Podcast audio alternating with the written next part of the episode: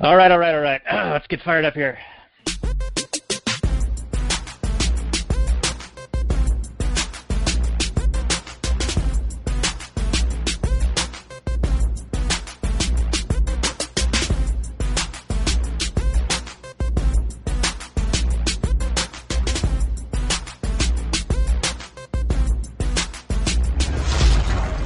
Maximum freedom. Read. Hello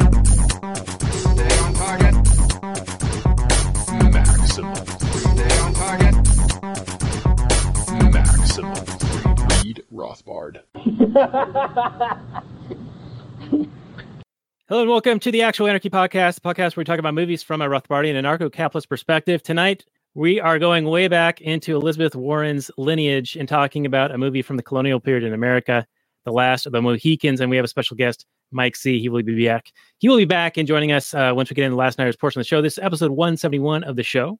And we have sur- survived the coronavirus one more week. Uh, Robert is here with me. He's having technical difficulties with the internet, but hopefully uh, he'll be able to contribute a very, very stunning and brave uh, contribution to this show tonight as we talk about this Michael Mann flick. How are you doing, Robert? How, how are things?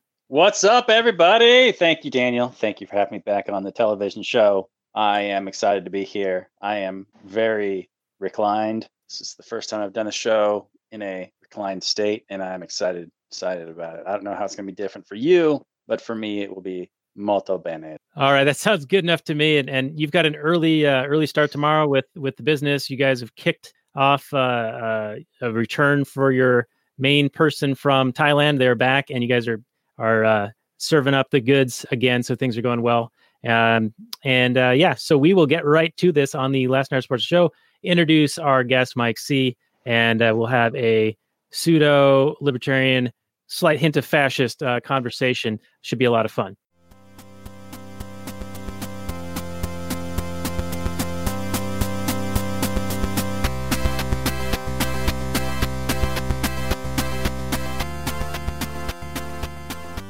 Hey everyone, it's Daniel Elwood and Robert Johnson, the Last Nighters. And Last Nighters can be found on Launchpad Media, where they're always launching new ideas your direction. Check it out at thelaunchpadmedia.com. You can also check out this show and show notes and everything else at lastnighters.com slash 114. This is the 114th episode of the show. We just did Contagion, and the week before that, we did Batman. So we're, we're making the, uh, we're, we're closing the loop here. We're going from bats to Contagion to smallpox blankets. We're going to be talking about the last of the Mohicans tonight with Mike C. Uh, we will, uh, uh, show him on screen.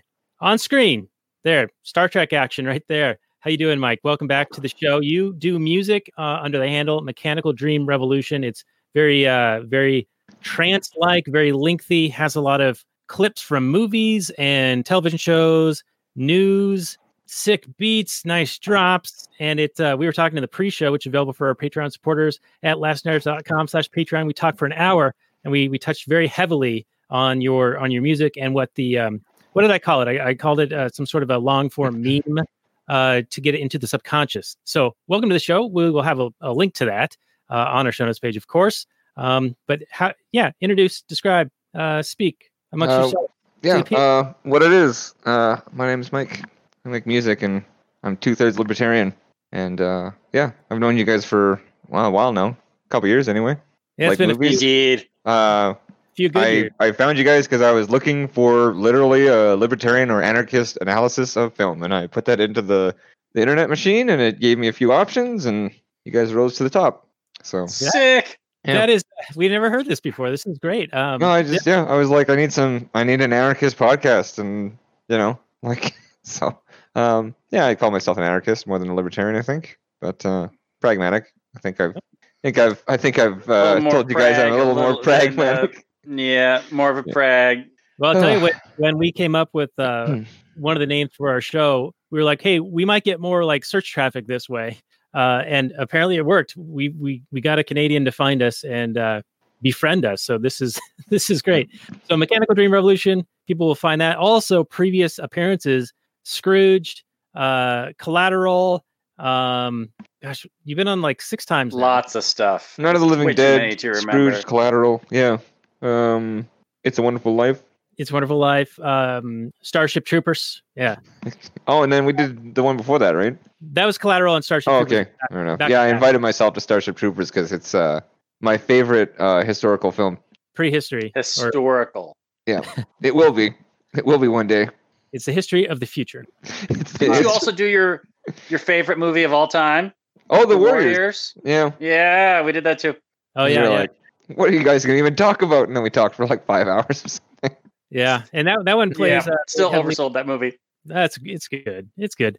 Uh, and and and the the music for that is very good. And you have Mm. pilfered that, I, I should say. Uh, yeah, what's that kind of got me. Yeah, that got me through the end of Boys Will Be Boys, and uh, I'm kind of reapproaching some of those ideas without going back to the well the way like uh, Hack in Hollywood was would. I'm being very careful not to try to double dip, but uh, yeah, there's some pretty really good like synthesized slashed slash like rock music in the Warriors that I just love. yeah, I, I I won't deny that. In watching the the movie for the episode, I had not seen it prior to that, and I was very surprised that the soundtrack was as, as good as it was. So anyway, we're not here to talk about that. That's that's that's the No, this movie has a good soundtrack too, though. I've heard techno remixes of this shit. Okay, send send it send it my way. I'll put them on the show notes page, lastnight.com slash one fourteen. But let's get into this. No, if, we, if we may. Uh, we start with the Google description. Last of the Mohicans, The Last of the Mohicans came out in 1992. So it's actually quite old at this point. Uh, it is a two hour and two minute film by Michael Mann, 7.7 IMDb, 95% Rotten Tomatoes, three out of four from Roger Ebert, and 90% of Google users liked it. The description is the last members of a dying Native American tribe, the Mohicans, Uncas, his father Chingachgook, and his adopted half-white brother Hawkeye live in peace alongside British colonists. But when the daughters of a British colonel are kidnapped by a traitorous scout, Hawkeye and Uncas must rescue them in a crossfire, in the crossfire of a gruesome military conflict of which they wanted no part between the French and Indian War. Uh, came out September 25th, 1992. Uh, director Michael Mann, as I said, this is adapted from a book and also a film from the 1930s. It won a few Academy Awards, and it has, of course, the uh, talented actor Daniel Day Lewis, who is the only actor to win three Best Actor awards in all of history. Three Oscars for Best Actor. Not for one. Not one was not for this film, though. I think he did do a very riveting performance. Uh, Robert, let's go with your opening on the Last of the Mohicans, please. First of all, could you repeat the name of the father? Chingachgook. Yeah, that just sounds offensive somehow. I I'm probably butchering it. Uh, it's Chinga Chingachgook. Yeah, Chingachgook. Chingdak Something Chinakchuk. Yeah, so we didn't grow up. So it you- either you don't- sounds Klingon or like some horrific offensive term. Okay, good. Well, um, I don't intend to offend, but you know, well, sometimes this movie is definitely a movie of its time. Uh, uh, didn't Michael Mann also do like Heat or something like that, or is that somebody else? yes. Michael Mann Okay. and Collateral. Yeah, so he got better because this film, I it, it very much feels like a film that is taken from a larger work. Um, characters just kind of move around, and we catch back up with them when there's something that the director feels like he needs to show us.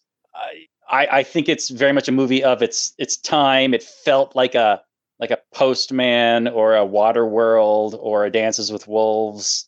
There's the terrible fighting, and there's a lot of fighting in this film, and it's all really really bad. There's been a lot of uh, improvements in that. The acting is all fairly decent and good, but man, I had some issues with the script and just the story in general. The um, the guy who ultimately decides the fate of our hero and heroine is some guy we meet at the very end. We don't even know him in the entire film, and then all of a sudden we just see him at the end, and then it's like, oh, okay, so the hero doesn't even get to decide his own fate. All right, um, I don't know. I I we'll probably get into it. I'm sure I'm I'm the one that hated this movie the most, so we'll just uh, have to see where this conversation goes. But um, overall, it's it's uh it's not the worst thing I've ever seen. Uh, last week's was way worse, so who knows? What do you got? What do you got, uh, Michael or Daniel? Well, I just want to respond to you a little bit. So it's going to get better than 3.5. So that's good. Now, when you're referring to the, the fate of our hero and heroine are not decided until someone we meet at the very end. Are you talking about the old elder of the Huron tribe? Is this is this who you are referring to? That's the guy I'm talking about. Yeah. Okay, all right. And uh, in the pre-show, Mike and I, while you were having the connectivity problems, we were saying that if we dared try to do this without you, that I would have to assume the hater role of really not liking the film. Uh, but I'm glad that you're here because now I can actually be my normal role of liking the film. So What? Okay, All right. I thought I thought Michael was going to be the lover and the defender of this film, and we were just going to tag team hate all over it. But I guess I'll be the solo hater, which is a fine. It's a role I'm comfortable with, so it'll be just fine. all right. So Mike, we've given you plenty to work with already. So uh, Yeah, you- fair enough, man. Um, okay, so basically, my position is the opposite. I like it um, for some of the same reasons you mentioned, like uh, the fates being decided um, by people outside of their their sphere and stuff. Um, is is kind of the the theme of the film. Uh, a lot of people that like like the book don't really like this movie because of all these vast differences. But I think that that's just it's kind of like a shining situation where you can't really transfer it. Um, but I really like this film because it talks a lot about how much of our our liberty and our destiny are decided by the alliances we make and the um, organizations we commit ourselves to. So that that being said, it makes total sense that that um, a First Nations chief would decide the outcome at the end without them really having met him. I don't know. It, it makes total sense because it's like the whole movie they're just being tossed around by different governmental agencies uh, that go back When- on their word.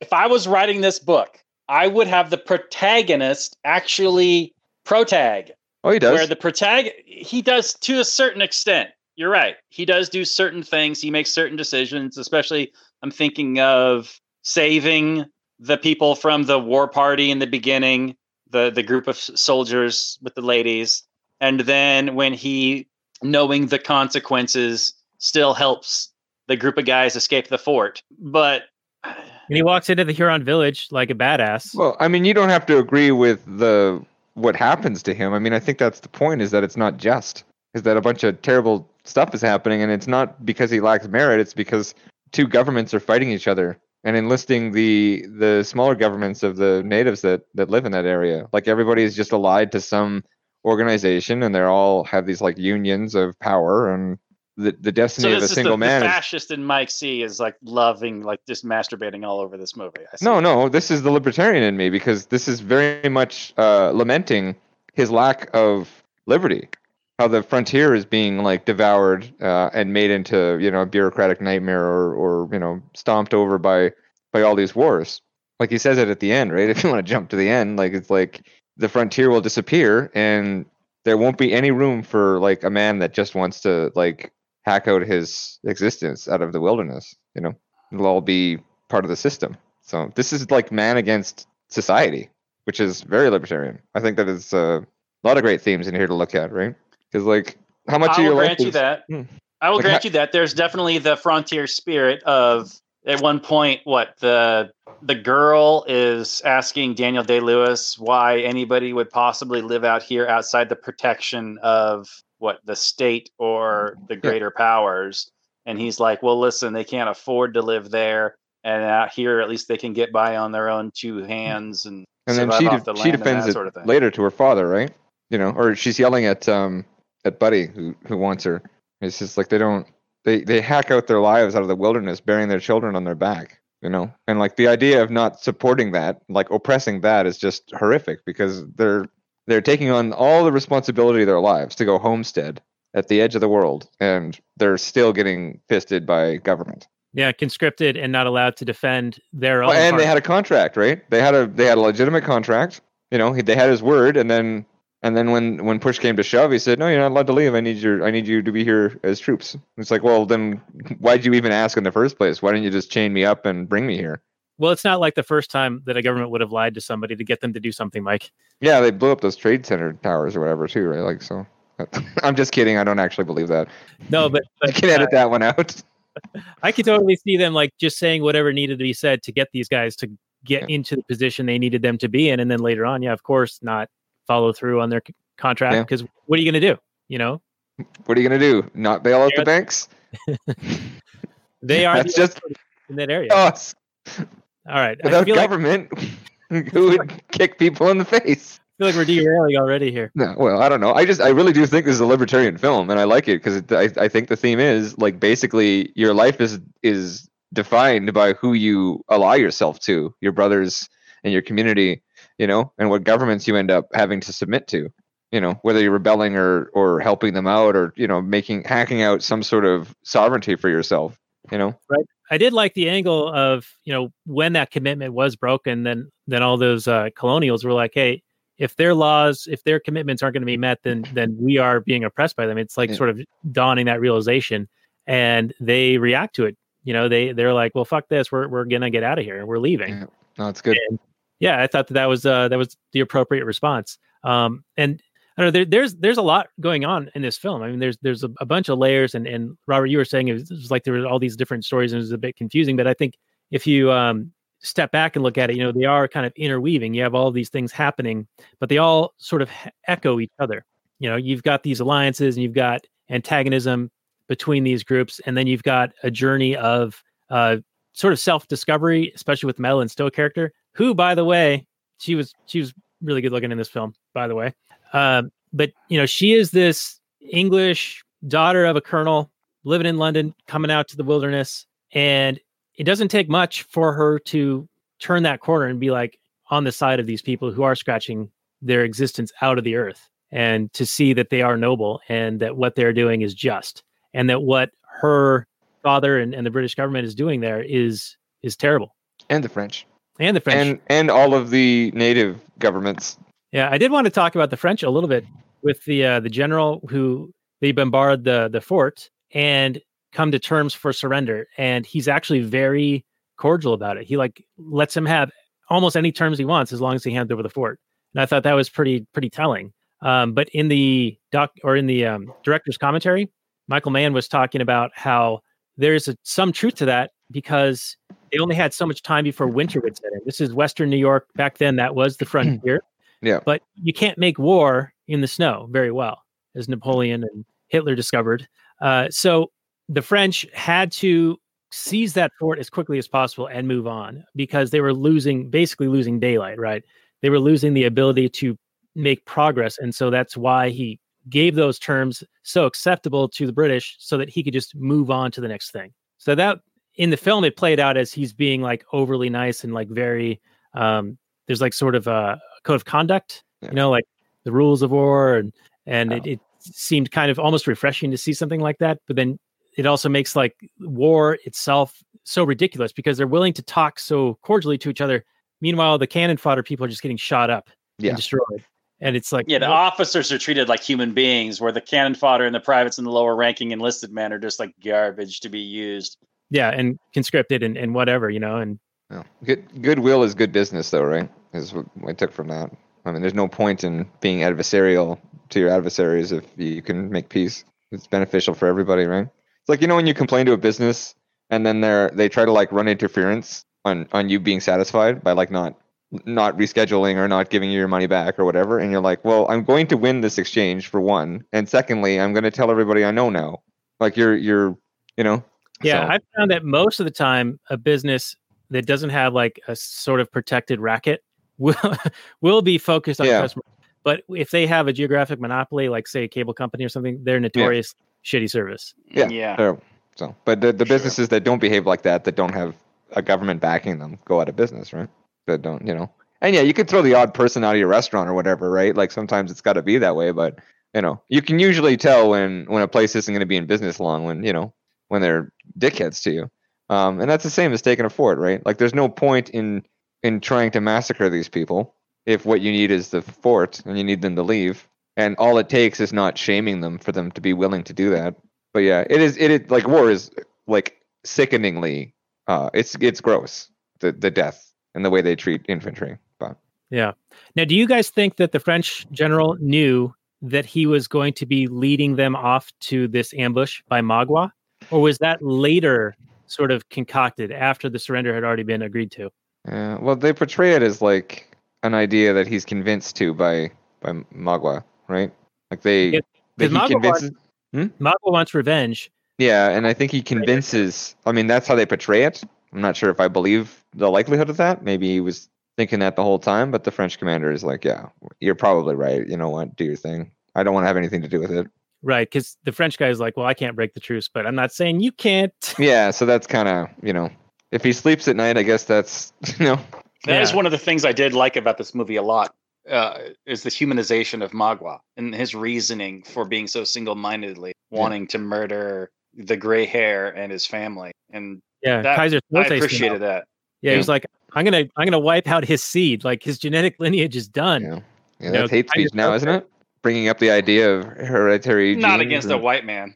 No, I think even acknowledging the biology that they were discussing would have been would have got you banned from YouTube. Would it though? Yeah, I just I'm He's just, a he's a Native American talking about killing a white man. I don't think it's no, no, no. he's I, I, I just class. mean like like we're not supposed to talk about how like people have uh babies and those babies carry genes from their parents and that's like the driving. Oh, so you're saying the he's driving- probably the great great grandfather of Elizabeth Warren? Okay. Something like that. All right. So here's another attack I want to take on this, and this this might be spicy, might be a little controversial, but one of the talking points about this is you've got native cultures, native peoples living in this land, and there's a variety of them, and you've got wave after wave of immigrants coming from Europe who go through some really terrible situations to get there, but they're coming there to seek a better life. Like they're going through uh, fleeing Europe, terrible situations in Europe. They're going through indentured servitude, paying that debt off before they can then go scratch out existence out into the wilderness. Mhm. But they are not coming for, you know, The contract. social welfare system. Yeah, the present day situation, you know. Um, More hate speech, man. You're looking to get banned off the internet. I know, I know, and but that's what's fucked up, right? Because the Indians in this are essentially the open borders position. Maybe not willingly, you know, but they're overpowered. They're not able to resist it successfully. I mean, maybe at the time, you know, in 1757, they No, they, they had zero they chance of beating Europe. Do you think it was known at that time? I mean, the elder that that gets introduced at the end and decides the fate of our hero sort of brings up that hey, this has been a question ever since our white fathers came here. Yeah. On what what are we as a people to do? I think that if Europe wasn't fighting Europe in Canada and the Americas, then they're they would have completely um, subjugated the native population because they they, they needed the they need they couldn't fight both wars, the French and the and uh, the English, and for that matter, the Spanish. Right? They couldn't fight those wars and the war against the the indigenous people, so they had to ally with them because it's like guerrilla. It's asymmetrical warfare too, right? You have to deal with like England wants to fight France. They're dealing with the one set of tactics, and then you got to deal with guerrilla tactics as well. I don't, couldn't do it. Yeah, and it seems though. Um, I mean, that was one of the big things with the Revolutionary War. The colonials did use guerrilla tactics against the British. Yep. Who were very regimented in how they would fight. You know, wearing bright red "kick me here" target uh, Yeah, uniform. Well, bureaucracies build empires, though, right? Like that's why the Romans were so powerful. It's bureaucracy and like systematic, because you can always just get more people if you treat them like pawns, right? Throw them through the meat grinder. But if you can, but if if the rules of the system are maintained, then the empire grows regardless of how many people you murder. well, to a point. I mean, Yeah. eventually you do. Well, yeah, they collapse, right? Obviously, they all collapse, but um, Yeah, but the successful, yeah. Does this tie, tie into your um, not liking the fighting in this so much, Robert, or was it just like the how they portrayed it? Because to me, in watching it, you know, you you get a musket and it takes like a minute to reload it, so of course you just get the one shot. On And- ranks, ready. Well, unless you're the hero. I mean, this is a time in in Hollywood when if you're shot by anybody else, you're you might be okay, but if you're shot by the hero, you're instantly dead. If you're even touched by the hero, you're instantly dead. He has a plot armor to the nth degree. He can run around the battlefield and nobody even tries to hit him. But he, uh, it just, it just reeks of. I mean, as I was watching the fights, I was just imagining how they would be done in today's time and how like there's a scene where he's handcuffed and they're being ambushed by Magua and all these the the the Huron tribe, right? And he's handcuffed, and then there's just the next shot. He's taking off his handcuffs and he's just picking up a rifle. Well, in today's movie, I think they would add way more drama to that. They would have a scene where he's handcuffed to a guy and maybe the guard gets shot and dies, but then the key gets kicked off and he has to go chasing after this key as it's getting kicked around the battlefield. And maybe be a little bit too ridiculous for this kind of movie, but at least it would have some kind of drama to the event. Maybe you could do it better than I'm just imagining it, whatever. But it just seemed like it was almost like Daniel Day Lewis was this action hero superstar movie star guy. because the team of three guys was taking on an entire war party of the Hurons. And it just seemed like they had plot armor to the nth degree and could do no wrong until the plot needed them to die. Eh, I just, it just reeked of old Hollywood, dumb Hollywood. Um, but dumb Hollywood isn't necessarily terrible. They can do character and romance decently. Um, interpersonal conflicts, like those, those things were set up well in this film. Um, people had ideological differences and arguments, legitimate grievances against each other. That's good, nice, and refreshing. We don't always get that, but you know, in some way, Hollywood has progressed, and in some way, they've regressed. Something, some ways, they've they've gone for spectacle, and then they've forgotten character and story. So, I you could probably a re a remake of this movie would probably be worse than what it is, Right, but it would have really good action scenes. you get the spectacle that you're missing. But you But- wouldn't care because you wouldn't get the character of the story. So you'd just be like, well, this is pretty, but who gives a shit? Right. And and if you had that, you know, extra 10 minutes of him like trying to get the handcuffs off instead of just this magical, you know, Houdini style, he's free all of a sudden. Uh yeah, they might add a little bit more drama to it, but by then the battle's over. Yeah, probably, but at least it would humanize him as a character. Instead, he's like this Superman that is unstoppable. And that's just boring. It's like, uh oh, somebody's in danger. Oh no, don't worry about Daniel Day Lewis is on screen, so that's no problem. It, Yeah. it just doesn't it just it doesn't create tension for me. Okay, well just just so you're aware, Daniel Day-Lewis, he is famous for becoming the character for the duration of the filming, even offset. Like he was Hawkeye for like 10 months. And he went through survival training and he actually got to the point where he he could load a musket on the run in under a minute. And all of the action Awesome. scenes and That's awesome. and all of the survivalist shit he was doing, like he he picked that up in intense training in preparation for the role. That sounds like Michael Mann's directing too, because like in Heat they all fired, and, and in uh, Collateral they all did live live ammunition training. Yeah, the, the director's commentary was great. I mean, he, he has an encyclopedic knowledge of the events surrounding it, the historical things that are going on, but then also in the preparation for the role and why he shot things the way that he did. I will agree with you, Robert. The action sequences probably could have been done better. He does a lot of shaky camera and close up kind of stuff that's just sort of like, all right, you guys move here, you guys do this. And it's not well, uh, and there's a lot of like, okay, this extra, do this move, and then pause while the hero kills you. Is dumb. Go ahead. Sorry. could have been a little more, more fluid. They could have done some uh, Woo-ping shit. Yeah, I Uh, just disagree entirely with both of you. Like it's just Bring it on, Michael. well, no, I just it's art, man. I can see reality out my window.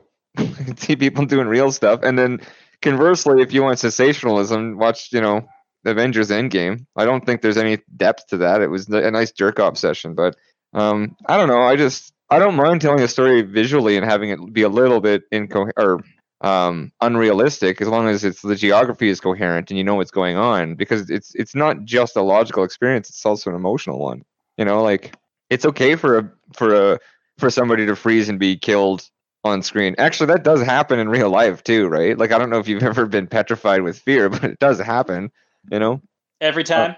no, not every time. I'm just saying, like, yeah, it's maybe it's convenient that somebody does something this way, and then it, the the consequence is that the hero succeeds. But that is just the idea of heroism. Like, this is what the Greeks called character. You know what I mean?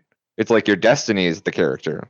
There's a fate. There's a fate to the um to the events happening. They transpire, and you are, you know, simply the right person to fulfill this role in this story in that sense. I mean, I think that's the whole point of stories is to give us good examples. So, I mean, whatever you guys can, you can guys can lukewarm it or hate it all you want. Just Well, just just you're not gonna ruin my fun. I'm not saying I didn't like it. I'm just saying that I, I can see where Robert's coming from. That they they probably had a certain set of tools to them at the time that there are better tools for actiony stuff today. Yeah, I just I don't. Certainly. I mean, I'm not saying it makes a, or breaks a movie. I could watch a terrible action scene in a great movie and still love the movie. I I'm just thought- saying that yeah. there was a lot there was a lot of action scenes in this film and they were all done quite poorly and it took me out of the movie. fair enough. If you think they were that bad, then that's that's fair. It's a, I mean, there's no accounting for taste basically in the end. If, if you Sure. um, when it's that glaringly bad, I can't No, no, I suspend my disbelief. I think of a a stunt man and the action star rehearsing that scene over and over again, and then they actually got it on film that time, and it's like Yeah, fair enough. Okay, you're just I you're mean, taking me out of the story, it- man. It might be below the standard too, because if you look at like you know Collateral and Heat and shit, like the actions incredibly detailed. But like I said, I I I simply disagree with your with your opinion on on the action. I actually liked it a fair bit. Um, even though, yeah, I mean, yeah, there's a lot of cutaways and inserts where it's just kind of like I get I get cheesy, right? It's just cheesy, but I like the Warriors. You know what I mean? So you Yeah, can you like the Warriors, opinion in the so there's no accounting for taste. It's okay. exactly. So, Robert, what specifically stood out to you as like the most egregious? Was it when the cannon was firing uh, uh, on the French uh, encampment and the guys like sort of jumped sideways or whatever as the dolly shot was going by, or was it? I mean, the- those. No, I mean, those are those are all bad, but those, you know, it's not over and over and over again. It was it was the hand to hand combat almost entirely. There's a lot of uh, you know tomahawk and uh, rifle butt use in this film, and you know, I'm I'm not saying that old Hollywood, you know, this makes or breaks a film. It's it's not the biggest of deals, but when your entire movie requires you to do the similar type thing 50 times, because there's a whole lot of times where Daniel Day Lewis is taking out one Huron guy and then another Huron guy and then another Huron guy, and it's all pretty much the same kind of combat. Try and do your best to make it look good. Try and make it not distractingly bad, is all I'm saying. Well, I'm sure they tried their best, even if they failed. Are you saying that you didn't like the continuity? Like he would do a shot to the belly and do a wraparound back before pulling out from the belly and then moving on to the next guy? Because that, that was a choreographed thing. Like he learned to do that sort of melee combat in his in the training and prep for the film. You could probably maybe if, if George Lucas owned this film, he could um he could go back and change some of the scenes. That'd be ideal. See, Uh, and then- now yeah. we got Mike is thinking. Now he's yeah, you thinking. could He's- use you could use some of the scenes from um that Assassin's Creed where it takes place during the Revolutionary War. Just use some of exactly. those. Assassin's Creed 3. Perfect. Add a few screams and uh, make sure that Magua shoots first. mm-hmm Clunky. All right. So, not to belabor this point, but that's what I do.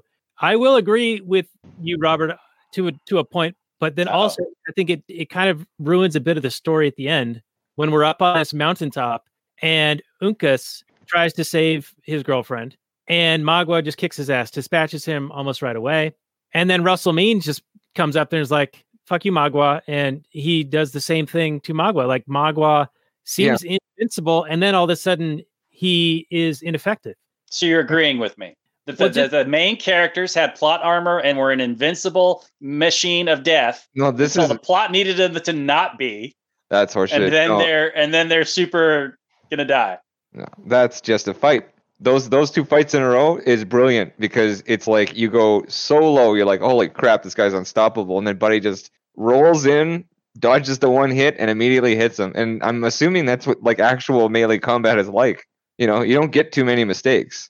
Yeah, I don't know. I didn't buy. It should last 30 seconds. I, I just didn't Oh. buy Mus- Russell Means being like this badass hand to hand combatant, but Well, he, he did, did- just see his dad or his son get killed. By He this. also survived as long as he did on the frontier. So did You know all of them. Yeah. Just all those saying. Huron guys, they're all survivors on the frontier. Yeah, They're all we're- trained you know, killers. so sometimes there's two masters. You Dude, know, it was it, it felt like a Star Wars movie where Luke was just had a lightsaber and he's cutting through stormtroopers. That's what the, that was. That's what Daniel Day Lewis was killing Hurons. It, he's a hero. But the, I mean, there's cases in in like you know Greek history or you know the Battle of um, Troy or whatever where uh, two heroes would start fighting each other and everyone would just stop and watch. You know, like it was like this is you know this guy's could kill you know, 20 people today and so could this guy. So like let's just see who wins this. You know, there's just a certain level of ability some people possess, and it, it probably comes from experience. I don't know. so it's like it- watching Jordan. Like Jordan's on the court and the other everyone's just watching him. Well, yeah, but we're watching like, well, or uh, actually, a contemporary version would be um, Curry versus uh, who's our guy? Is my guy Curry? No, you no. got a guy? well, the You're Toronto. Canadian. What are you talking Oh. about? Oh, the Raptors? Yeah, Yeah. yeah. Why? He's he's no longer with the Raptors, by the way. No, not Kawhi. No, our whole team was actually pretty good. Anyway, so you get these heroes Oh. that step up to the plate and they do battle or whatever. But again, this is a story. Like it's important to have heroes. I think. understand it's a movie, Michael. This is what we do on the show. We watch I don't know. movies. It just it feels pretty It's not a nitpicky to be like, documentary "Yeah, filmed in real time. I don't know. Do you ever watch Hard Boiled? Not in a long time. Okay, the John Woo. It's spectacular, and like you know, It's, it's like one guy mows down a hundred people, and they're all just basically there for him to kill and show his prestige and, and power. You know what I mean? Because that's just how storytelling works sometimes. Sometimes it's, you know, it's about like a newspaper and it's really realistic. And this is, you know, I would say that Last Mohicans is pretty realistic in a lot of ways. What? Um, I was. I'm. a- You're not on board with Daniel's cheesy. well, it's cheesy thinking- too. And that's what I like I think about this is like Michael Mann. cheese melodrama. Is what I think this. this is what I like about Michael Mann, though, is that uh, he he painstakingly tries to create um, a very real and deep world, um, and then creates melodrama within that, which I find very interesting because I do like melodrama and and characters being driven by the plot or by by the circumstance and not the other way around. It's just interesting, but it is maybe that's what irks you so much about it. It's a completely different style of storytelling. You know, you're and maybe as a libertarian, you're more about agency in a story. Right? I I prefer agency in story. It's That's true. That's fair. Um. Yeah. I, No, I'm no, not. I'm not completely against Because the idea saying- of a character battling against you know Circumstance. circumstance and these powerful groups. That's Well- that can be compelling. Well, what I mean though is that you say melodrama as an insult. Like you say that as a criticism unto itself. And I'm like, yeah, it is melodramatic. You're right, but I have no issue with that.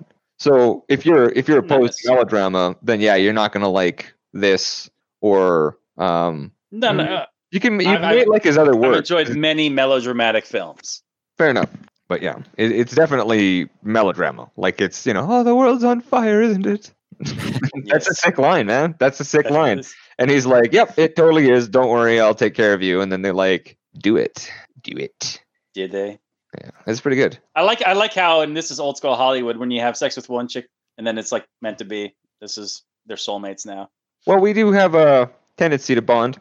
Um, especially women have like you know kind of a, a endorphin reaction that helps them bond to the males. Not so much males, but I do feel like intimacy when I have sex with somebody, and I do want to protect them and keep them around. So uh, maybe not just the one, but certainly I feel a sense of obligation. And if But all, I Hmm? All- these guys in the frontier, I mean, they're like alpha men. I mean, they had to survive all this hardship, so that made them tough. You know, they were honed in. yeah, I've, yeah, this whole alpha beta thing is like kind of irksome in you know because like how else do you describe it? Um, but like they're not. Yeah, they they're certainly like they have agency and they're accountable for their actions and have sort of self actualized, I guess. Um, but they're not like some jock, you know, running around banging chicks and pounding twelve beers and you know like in that sense. No, but yeah, they, they've got themselves figured out, and they also know how difficult life is, and that they're almost lucky to have survived as long as they have, and how hard they've had to work. Yeah, And it also seemed as if you know when he was willing to die for the seditious act, which I don't know if you guys have ever looked into what sedition is definitionally. Uh, um, not adhering to the central banking system. Close. I actually had to look it up because you know you heard you heard the word sedition used a lot uh, during the impeachment process Yeah. for for Trump. Oh Uh, yeah. Oh, oh my god. I, I take it back. That actually is almost as entertaining as 2016. but it's basically just speaking ill of the government. Um, Yeah. and it doesn't actually apply outside of the military, but because Trump is the head of the military or whatever, like the commander Uh, in chief, God Emperor, I believe. God Emperor, whatever, Going to retake Constantinople and make it. it, Uh, yeah. it apparently applies to him. But when the British were were speaking of it, they were like, "That's a seditious act. We're going to kill you as a result." I mean, that is like a death, a, a- a- like an immediate death threat. If you speak ill of the government, Yeah. we will yeah. kill you. Well, okay. So, um, not uh, failing to adhere to conscription is like an imprisonment, but on the battlefield, uh, desertion is uh, death, right? Because the penalty needs, needs to escalate the closer you get to um, the negative thing that you're trying to force somebody to participate in. So you need to you need to if Right. you want to if you want to keep people in line, you have to escalate the closer they get to wanting like to a situation that's going to make them rebel. Um, so the the term decimation, right, was a I think it might have been Roman. Roman. Yeah, Yeah, where like- you kill every tenth. You kill every tenth uh, soldier. Just execute them to uh, realign morale to the state. Motivate help properly Yeah. motivate the rest. Yeah, mo- motivate them back in line, right? So it's like any kind of mutiny, you know, death. Yeah, you go against the system, you get, you get, you know, fuck around, find out, right? So they're basically examples. Yeah, yeah, yeah. You have to set an example if you want to oppress people. Because like the entire system is based on fear, right? You need that Death Star to like blow up Alderaan, or else people will rebel. All right. So, Mike, um, we are going to have to start winding down pretty soon here, but I wanted to ask what was the motivation for this particular film to be selected? Because well, you and I, we converse through Messenger time to time, share some memes, links of new songs, etc.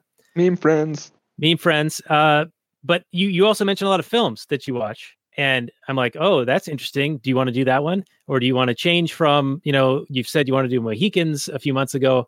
Uh, do you still want to stick with it? And you said yes, I still want to stick with it. So, uh, lay the question back to you. Uh, what wh- what made you want to stick to this one, and what point do you wish to convey in the final minutes here before we uh, start to wind down?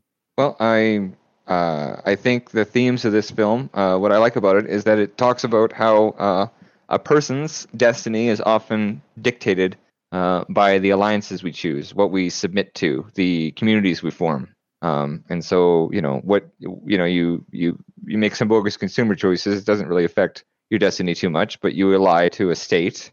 You join the army. You know, um, you make alliances between your your neighbors. You know, to to defend your community. These things greatly affect the outcome of your life. I think, right? Especially in frontier lands. So I, I like I like the way this film addresses like a lot of these ideas in a in a melodramatic way. Like that, it's kind of a very very ancient storytelling where you know, and yeah, I mean it's kind of lame. Some of the some of the plot armor is ridiculous, and some of the some of the conveniences are you know the contrivances are ridiculous. But uh, for the most part, it's just the story of like a hero doing uh, heroic things and trying to to navigate all of the external pressures that uh, exist because of these different unions of force in your life, right? So you form, you know, you got the farmers come together and they're like, okay, we represent a small, um, you know, uh, union of force that we could defend this land against the British government because they're busy fighting the French. But it's, you know, maybe it's also good to to ally to, you know, the British government because they did they did, you know, stabilize this region for us. Possibly, I mean, that was his argument: is that like they they did see themselves as British citizens and they liked the rule set that that government was providing. Uh, and then they found out later that uh, that they should have done more research about you know whether or not they follow their own rules, and it ended up being tyranny. So it's just like the those kinds of choices completely dictate the outcome of your life. So that's why I like it. Um, yeah, that's it. that's all I got. All right, and I also think that you're a Michael Mann fan. Yeah. So Yeah. that, that plays a role. Uh, and Heat is another movie that um, I haven't seen in a long time, but I, I recall it being very long, but also very good. And Val Kilmer being pretty badass as Perfect. like you can't even make a director's cut of that movie. It's just fucking perfect. Yeah, now there there was the director's cut of this, and Robert and I that's what we watched because that was the one that I was able to buy. But I'd heard that the theatrical version actually has a Russell Means speech that is missing from the director's cut, and a lot of people um, who who are aware and familiar with both say they really miss that speech. So, Mike, are you familiar with that speech? And what is Yeah, I think, yeah. I think he said something about like um, the frontier uh, doesn't belong to us, my people. It belongs to people like my my white son with one one foot in in this like you know primal lifestyle and one foot in civilization. Um, and eventually that that won't even exist. Something something to that end. That wasn't in the director's cut. there's a bit of it at the very end, but then he speaks of himself as being the last of the Mohicans because, and it was, I thought that that was almost a slight against his, against Hawkeye, who is his adopt, or, you know, Well, of no, but adopted- he's adopted, and he's not. He's he's white. He's not brown. Like right, But but, he's a but it's the end of his lineage. It is his son. One of them. philosophically it's his son and he loves his white son he said you know but ultimately his seed is not going to keep going i think that that was you know one of the central uh, themes in the in the in the movie as well it's like you know your children and and finding a mate and you know like he was the Magua's obsession with with killing the lineage of um Cora's dad what's his name Munro, Colonel Munro. Munro, you know, killing his lineage and telling him like I have you your genes will not continue, you know. So that addresses uh the biological imperative that drives, you know, 98% of our motivation. Wealth accumulation is all about, you know, finding a mate and providing for a mate and creating a, you know, a safe environment to propagate yourself and, you know, copy yourself forward. Yeah, I would So- imagine that these uh, the people in 1750 willing to scratch their existence out in this wilderness were looking towards generational impact. You know, Yeah. like Otherwise, they would just sorry, but yeah, Yeah, otherwise they would just flip their house and not provide their children with a future. You know what I mean? They'd set up a social welfare system that can't be supported and you know sell their country off to other countries and create a bunch of government oh, i'm sorry just started thinking about the boomers suddenly All right. Well, that was that was a fine answer to the why you wanted to do this film. So let's get into some final summary and review, and uh, we'll lead off with the hater thoughts from Oh, uh, shit. over there, and then we'll we'll we'll heat it up a little bit with me, probably liking a little bit more, then we'll we'll finish with you, Mike. Okay, well, I don't have a lot of deep thoughts. I feel like Jack Handey over here. I'm glad we've got Michael C. He's always a very deep thinker and he brings a lot of interesting ideas. I think he likes movies for good reasons. He always has good reasons for why he likes movies. Even if I hate the movie, he finds some reason to like it, which doesn't really occur to me. So, yeah, there are strong libertarian themes in this film, but the rest of the crap was so distracting that it almost didn't matter to me when it should. I should appreciate this film for its strong libertarian themes, but I guess it just annoyed me that this superhero character was just mowing his way through the movie. That I, I, I don't know. It just, it just bugged me. I guess. Um, I am a Mann fan as well with you guys. I, I think we've done Collateral, and we could easily do Heat. Both are excellent films. I think Collateral is a little stronger, but you know maybe he learned a few things since he's gotten older. And um, I don't know how old he was when he did Mohicans, but he still he still obviously got some some talent. He knows a, a little bit about story, but he was directing or he's adapting a film, another film, and then also a book, and it very much feels like an adaptation to a book to me.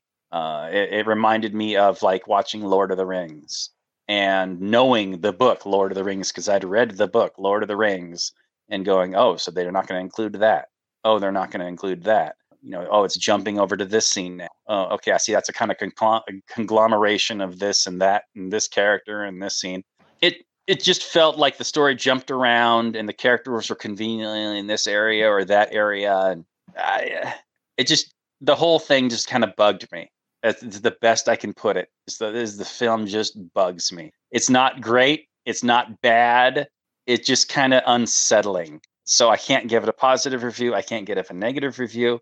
I think if you're into historical movies, historical like uh, fictional movies like this, like a Dances with Wolves or Glory or maybe a Postman. I don't know. I haven't seen Postman in a long time, so I don't know if that's any good or not. But we'll probably end up doing it at some point. We will. Um, maybe you, maybe you'll enjoy that. Maybe you'll enjoy this. But I I really didn't enjoy it too much. I watched it all the way through without much problems, but uh, that's about as much as I could say. I'm glad Mike C is here to uh, shower some love on it because I, I really can't. I can give it a five, five point zero, and it's and that's as hatery as it gets. It's it's an average film, especially considering its its age. So that's actually high praise because I could go negative. I could go really negative. Well, uh, maybe maybe our conversation has has brought it up a little bit. So if if we had scored it earlier, you might have given it like a four. Uh, That'd but- be fun to do sometime. Yeah, give us a the pre-score and then post-score kind of uh, debate style, Oxford yeah. style debate.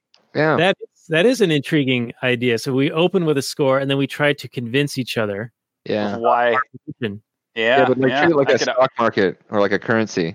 Yeah, I could argue the negative, and then Mike could argue the positive, and see how far we move. That'd be good. It'd be fun. Okay, all right. Well, we'll we'll put that on the on the burner of uh, great ideas. We probably won't do.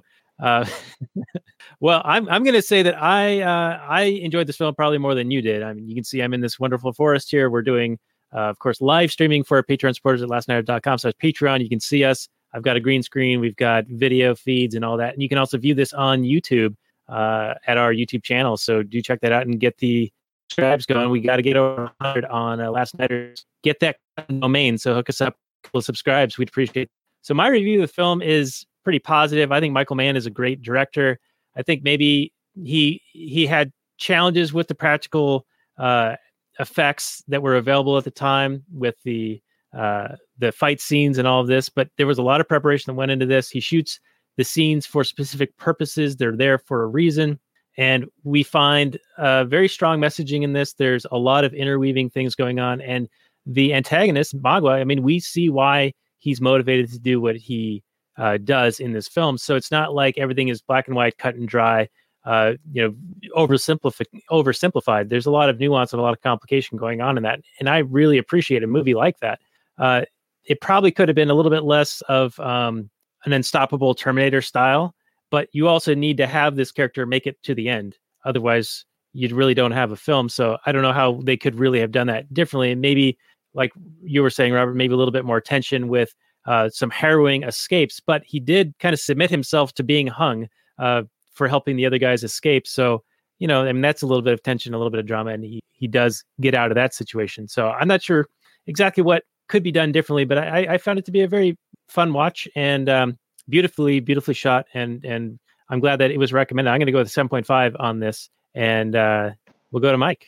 Okay, yeah, yeah. No, you can have allergic reactions to films. I think shit can irk you, and you just don't like it. I mean, that's fair. Um, yeah, I don't know. I haven't got too much more to say about it, though. I think I've kind of covered the the the spectrum of, of why I like it. Um, yeah, I got a hard on for Michael Mann, but uh, this is not maybe his best film. But uh, yeah, I I don't know, 7.5, 8, 8.5, 8, I guess would be the average between those two. I think it's I think it's great. I think that people can get a lot from it. Um, and it's not a bad date movie. A lot of girls kind of like watching it with me, so it's like, well, not a lot, but you know what I mean. Well, Like, Daniel uh, Day Lewis had to get pretty hunky for this one. I guess he put on something like 20 or 30 pounds of muscle. Yeah, I wouldn't throw him out of bed for eating crackers. There was one quibble I had, and that was the opening scene where he's running through the forest and he's Right. got musket and a shirt on, and then moments later he's shirtless. He's been running this whole time, so I don't know where his shirt ended up. Uh, same place as uh, Kirk's James T. Kirk's shirt ends up. Probably.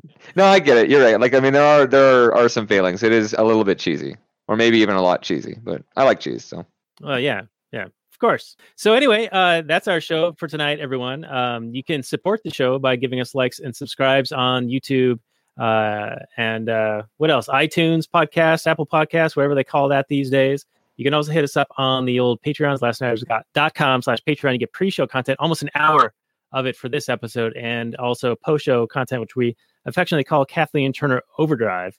Uh, and that's at lastnighters.com slash Patreon. This is episode 114 where the show notes will be found at lastnighters.com slash 114 and you will find links to all of mike's prior appearances and also his music at mechanical dream revolution which can be found on soundcloud you can also find links to trubbster.com which is robert's merch site he's got his art plastered on things that you can give him fiat currency in exchange for and you could be uh, riding in style walk, walking around town wearing these t-shirts with uh, his designs on them I highly suggest checking out trubbster.com. That's two B's. Is that correct, Robert? That's two B's for a double dose of the bubs. Double dose of the bubs. T R U B B S T E R. Uh, that will also be on the show notes page, of course. And uh, we will be back. Uh, just in case tonight's episode wasn't enough toxic masculinity for you, we're going to double up next week as we bring back the professional asshole to talk about the Mel Gibson flick, Edge of Darkness. So that one should be a lot of fun. Uh, I, Mike's already got some comment here. nothing. I just said you could have done the Patriot, which is like basically this plus um, uh, Roland Emmerich. Do you know what I mean? Like if Roland Emmerich made uh, Last of the Mohicans, it'd be the Patriot. Uh, Mel, our guy, fucking Gibson, what a guy. Oh man, He's a legend, man. You can you can edit that out if you want. it's like, man, the guy just got no chill, no chill. Well, we'll be back with that for next week. And uh, I guess uh, Robert has dropped momentarily technical difficulties. Uh, he was hanging for a minute, unlike Jeffrey Epstein. But we'll be back next week with Darkness. Uh, thank you, Mike. And we will uh, see you guys all next week. Stay healthy, my friends. Good night from last night.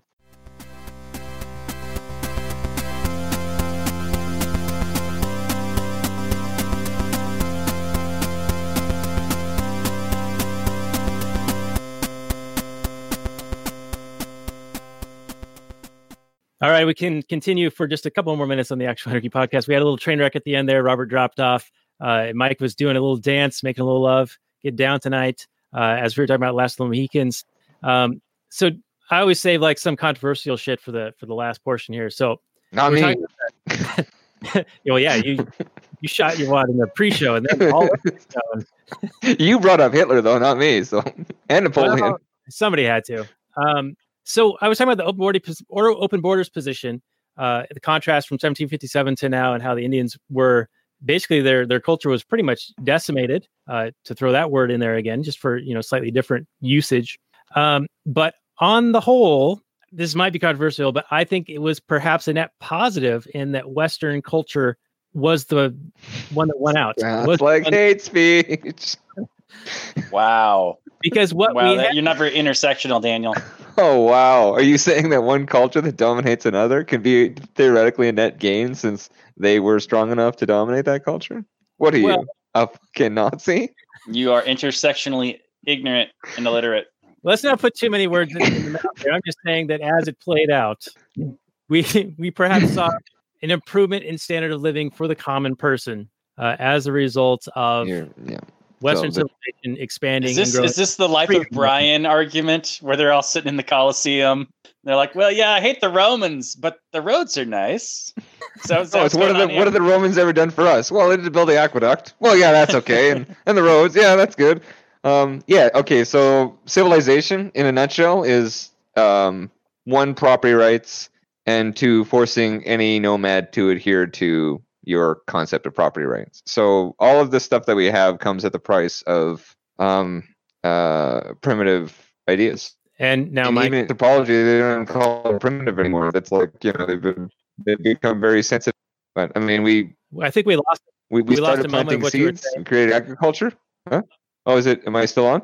Your Jack? slide showing it up for me. I don't know what's going on. Yeah, you're you're getting uh, stomped on. I think Nope. maybe the powers that be don't like what they're hearing. Um, yeah. Oh, you know what's funny is I was like, I was on the the libertarian side. This is where I'm supposed to like stand up and be like, you know, carry the banner and dominate nature and crush all other societies. But I'm I'm I'm just saying that objectively, you know, we planted seeds and then we told everybody else that they're not allowed to use that land, and and that's just what civilization is, right? Civilization stomps on nomadic cultures. That may be a benefit, that may not. Um, all I'm saying is it is what it is. Like, yeah, I mean, Right. the, As soon know, as you the plant or whatever. crops and put up So, I mean, I get that, but I'm like- the nomads. Yeah. So, and it, you know, uh, it's like the Pentateuch, right? Like the first five books of the Bible are basically outlining that history of humanity, or you know, you know, the, the yeah, in that crescent, fertile crescent, or whatever. Um, yeah, like it's there. I don't know if it's morally superior, but it is. Um, like there's certainly a motivation in humanity to pave it, pave pave the whole world. You know, so if we can find a balance with nature and try to like live in harmony with cultures that don't necessarily adhere to that, you know, it's it's very difficult though to to have a cohesion between uh, like a nomadic system and a non-nomadic system. Property rights are an extension of civilization, you know. So yeah, I think we're Like picking we, up. we kind of talking about hippies versus yeah, I think yeah. we're, we're and I like I like I said, this usually usually it's my character to start getting all fucking fascist about conquering everything that's weak, right? But I you know I don't agree. I'm just saying it's it may not be morally time it was correct, but it Daniel. is certainly yeah, Daniel. Hey man, who's the fascist here? No, uh, if you want to defend your culture, it's nice to have roads when when an army shows up, right? yeah. It's Now, like you I- can I- survive. yeah, I you do can. wanna- you know, I do want to defend it just a little bit in saying that I think that uh, it could warrant a, a multi-hour discussion to get into the nuance of what I'm trying to convey. But we're at the end of our show, and Ro- and uh, oh, Mike, your, your your audio is chopping up really bad. You might need to drop and come back uh, for the Kathleen Turner overdrive. But we're going to need to say goodnight on the actual Anarchy podcast, and we can continue the conversation. If anyone wants to, to hear any of that stuff, you can become our Patreon supporter at anarchy.com slash Patreon, and you can get pre-show and post-show content. And uh, also give us likes, subscribes, all that good stuff. We've gotten really good reviews lately, so keep those coming in. And uh, we will uh, have the show notes on actualanarchy.com slash 171 and we will see you after these messages. Maximum freedom, everyone.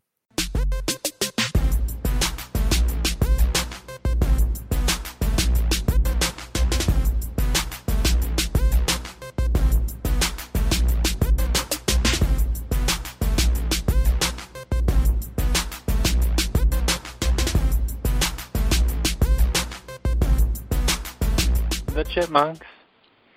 C H I P M U N K. We're the Chipmunks. Guaranteed to brighten your day. Do do do do do do do do do do.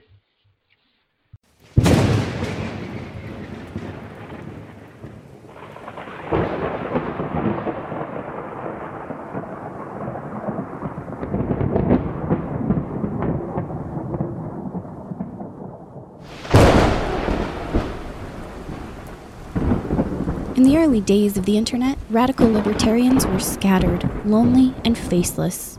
Without direction, they resigned to scour the web, sifting through content providers in a wasteland plagued by YouTube demonetization, Facebook jail, and covert internet censorship. But then, in 2017, the Libertarian Union was formed. Finally, the average Joe libertarian could find a thriving community of independent podcasters and content providers, all in one convenient location. At Libertarian Union, we'll always have the latest news, interviews, discussions, and even movie reviews. With hundreds of episodes and more added all the time, you'll always find something fresh at libertarianunion.com.